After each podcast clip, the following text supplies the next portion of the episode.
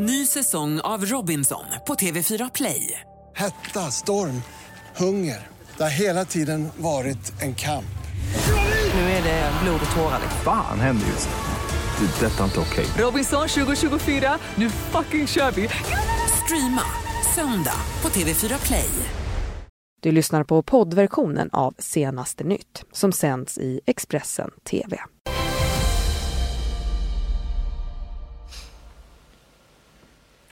God morgon och hjärtligt välkomna hit till Senaste nytt. Det är torsdag den 17 januari och jag heter Ylva Johansson. Och jag heter Li Hylander. Det här är våra topprubriker just nu. 100 personer evakuerade efter våldsam brand i Skövde. Och Löfvens nya regering omstridd MP-politiker pekas ut som minister. Och Theresa May hon sitter kvar och klarade misstroendeomröstningen i det brittiska parlamentet. Men vi ska ta och börja inrikes i Skövde för det brann kraftigt i taken till flera flerfamiljshus i stadsdelen Södra Ryd i Skövde sent igår kväll. Branden startade i en lägenhet som sedan spred sig till taket och vidare till ett annat hus.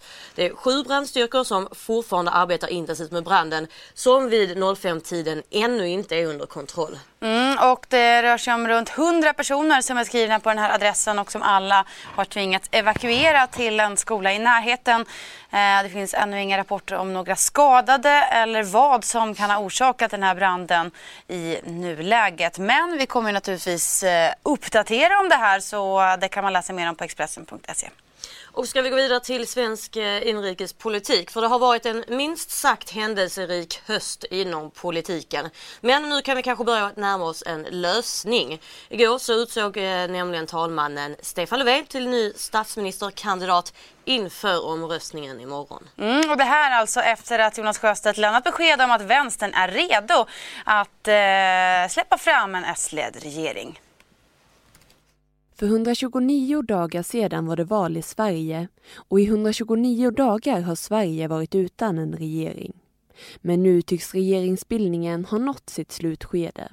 Talmannen Andreas Norlén berättade idag att han kommer att nominera Stefan Löfven till statsminister. Detta sedan Jonas Sjöstedt lämnat beskedet att man kommer avstå att rösta i statsministeromröstningen, alltså trycka gul knapp och därmed släppa fram Löfven. Dock med ett misstroendelöfte, vilket innebär att Vänsterpartiet i praktiken kommer att bli vågmästare och rösta för att avsätta Löfven vid lagförslag som går emot Vänsterpartiet. Men misstroendelöftet innebär att det blir en mandatperiod då han måste respektera våra röda linjer. Regeringen är fortsatt beroende av våra mandat. Vi är i praktiken vågmästare. Det som nu gäller är att om den nya regeringen så småningom lägger fram överenskommelser om förslag om marknadshyror eller angrepp på anställningstryggheten via lag, då kommer vi att rösta för att avsätta Stefan Löfven. Under dagen har samtliga partiledare haft samtal med talmannen med en efterföljande presskonferens. Efter det att Vänsterpartiet hade lämnat sitt besked höll Moderaternas partiledare Ulf Kristersson en pressträff där han kommenterade beslutet. Centern och Liberalerna är lurade in i en överenskommelse vars ena uttalade ambition var att den här regeringen inte skulle bygga på Vänsterpartiets inflytande. Jonas Sjöstedt har ju precis beskrivit att det är precis tvärtom och att han och Socialdemokraterna är överens om den saken.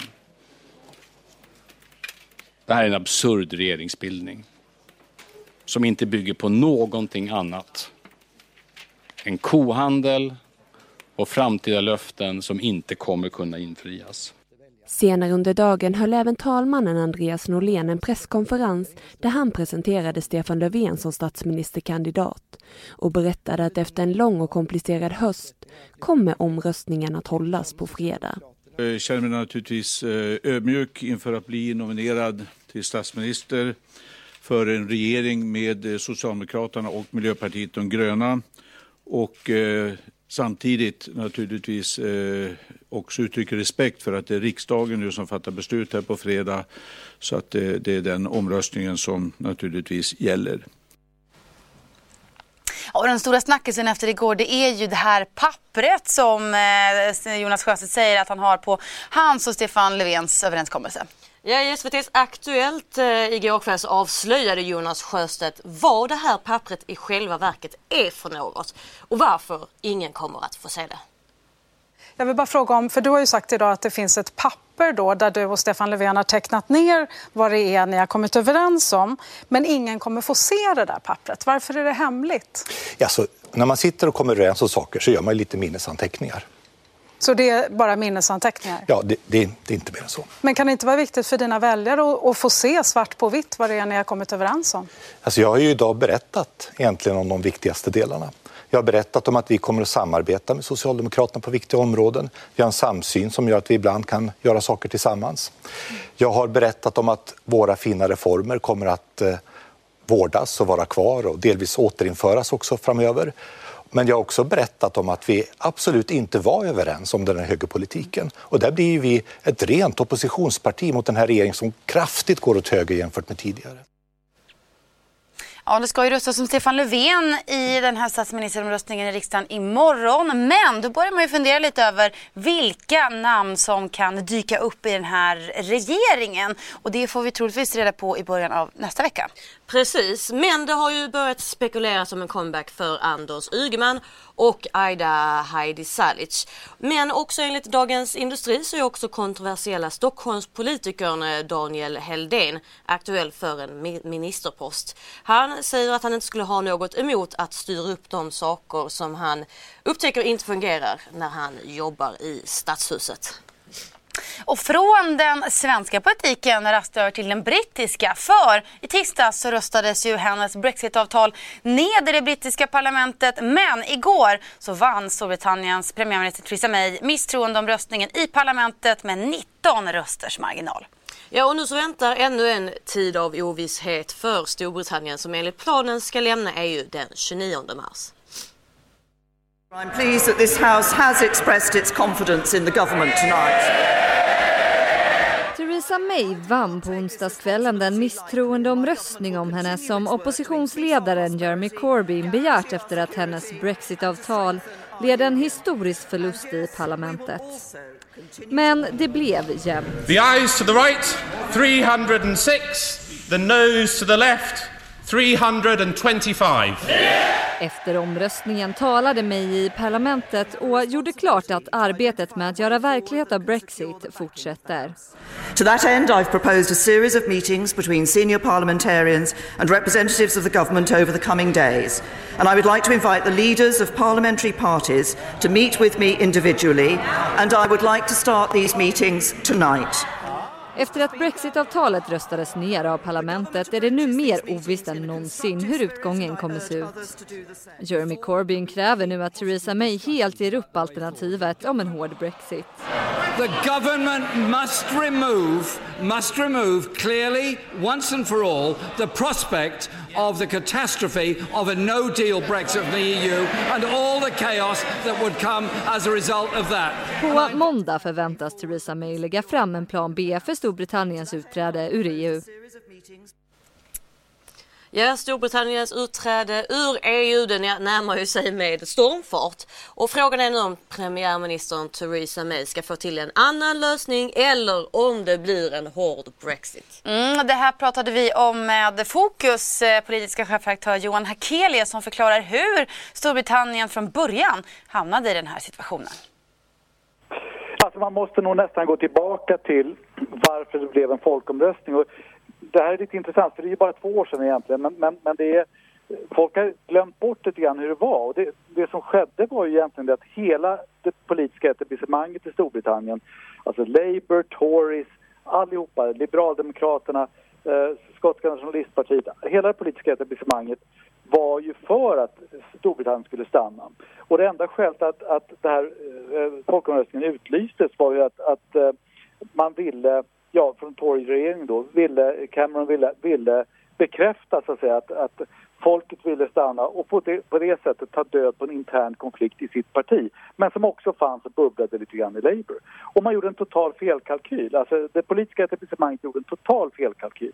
Och det är därför vi är i det här, det här eh, kinkiga läget nu. Därför att vi har ett parlament som egentligen fortfarande består av personer där en ganska stor majoritet skulle helst skulle se att Storbritannien var kvar i EU. Men de har själv eh, Eh, levererat till sig själva ett, ett, ett, ett folkomröstningsresultat som är motsatsen. Och ska de hantera det? Och då finns det ju det finns liksom ingen riktig... Man kan inte komma överens om någonting eh, förutom negativa saker. Att man inte vill ha Mays avtal.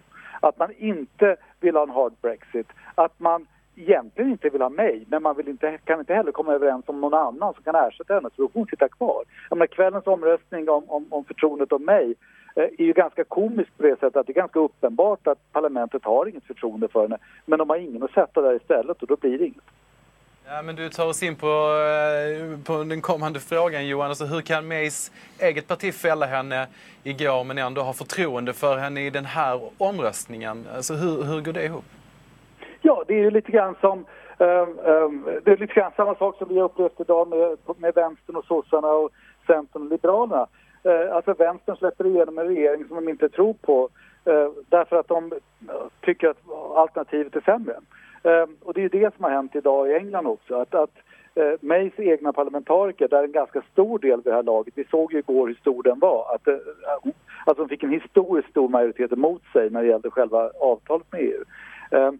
De vill ju för allt i världen inte ha Corbyn. Och ärligt talat är det ju så att en ganska stor del av Labours ledamöter i parlamentet vill ju inte heller ha Corbyn. Ja, men det så lämnar vi Storbritannien och tar oss till Tunisien där det största fackförbundet UGTT nu genomför en endagsstrejk idag. Och det här beskedet det kommer efter samtal med regeringen eh, efter att de här samtalen strandat och det handlar om höjda löner för 670 000 statliga anställda. Mm, väldigt många personer. Den här strejken den påverkar flygplatser, hamnar, skolor, sjukhus, statlig media och eh, övriga statliga verksamheter. Och, eh, och även eh, flygbolaget Tunis Air påverkas med flera inställda avgångar.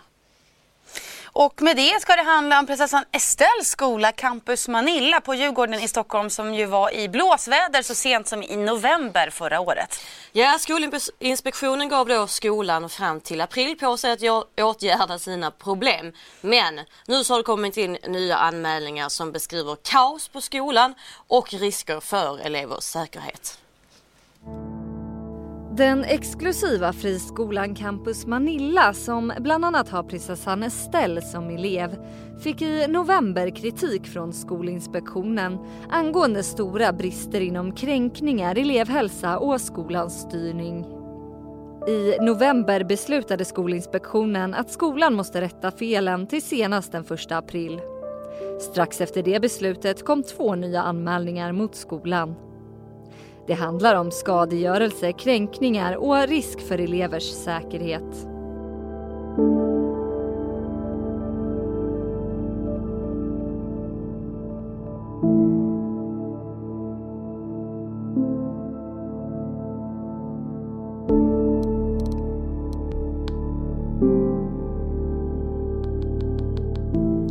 Skolan bekräftar ett par av uppgifterna i anmälningarna. Rektor Karina Hagström Berg skriver i ett mejl att en elev kastade en smällare i ett trapphus men att ingen blev skadad och att de ser allvarligt på händelsen. Hon skriver också att de haft skadegörelse som nu är åtgärdat och att det blev kännbara konsekvenser för de inblandade eleverna. Hon dementerar dock att det råder kaos i undervisningen och skriver att elevernas säkerhet är högt prioriterad. Hovet vill inte kommentera händelserna utan presschef Margareta Thorgren säger att prinsessan Estelle går i skolan och kommer fortsätta som planerat. Rektor Karina Hagström Berg säger att mycket redan är åtgärdat när det gäller de brister som Skolinspektionen pekade ut i november och hon intygar att allt kommer vara löst till den 1 april.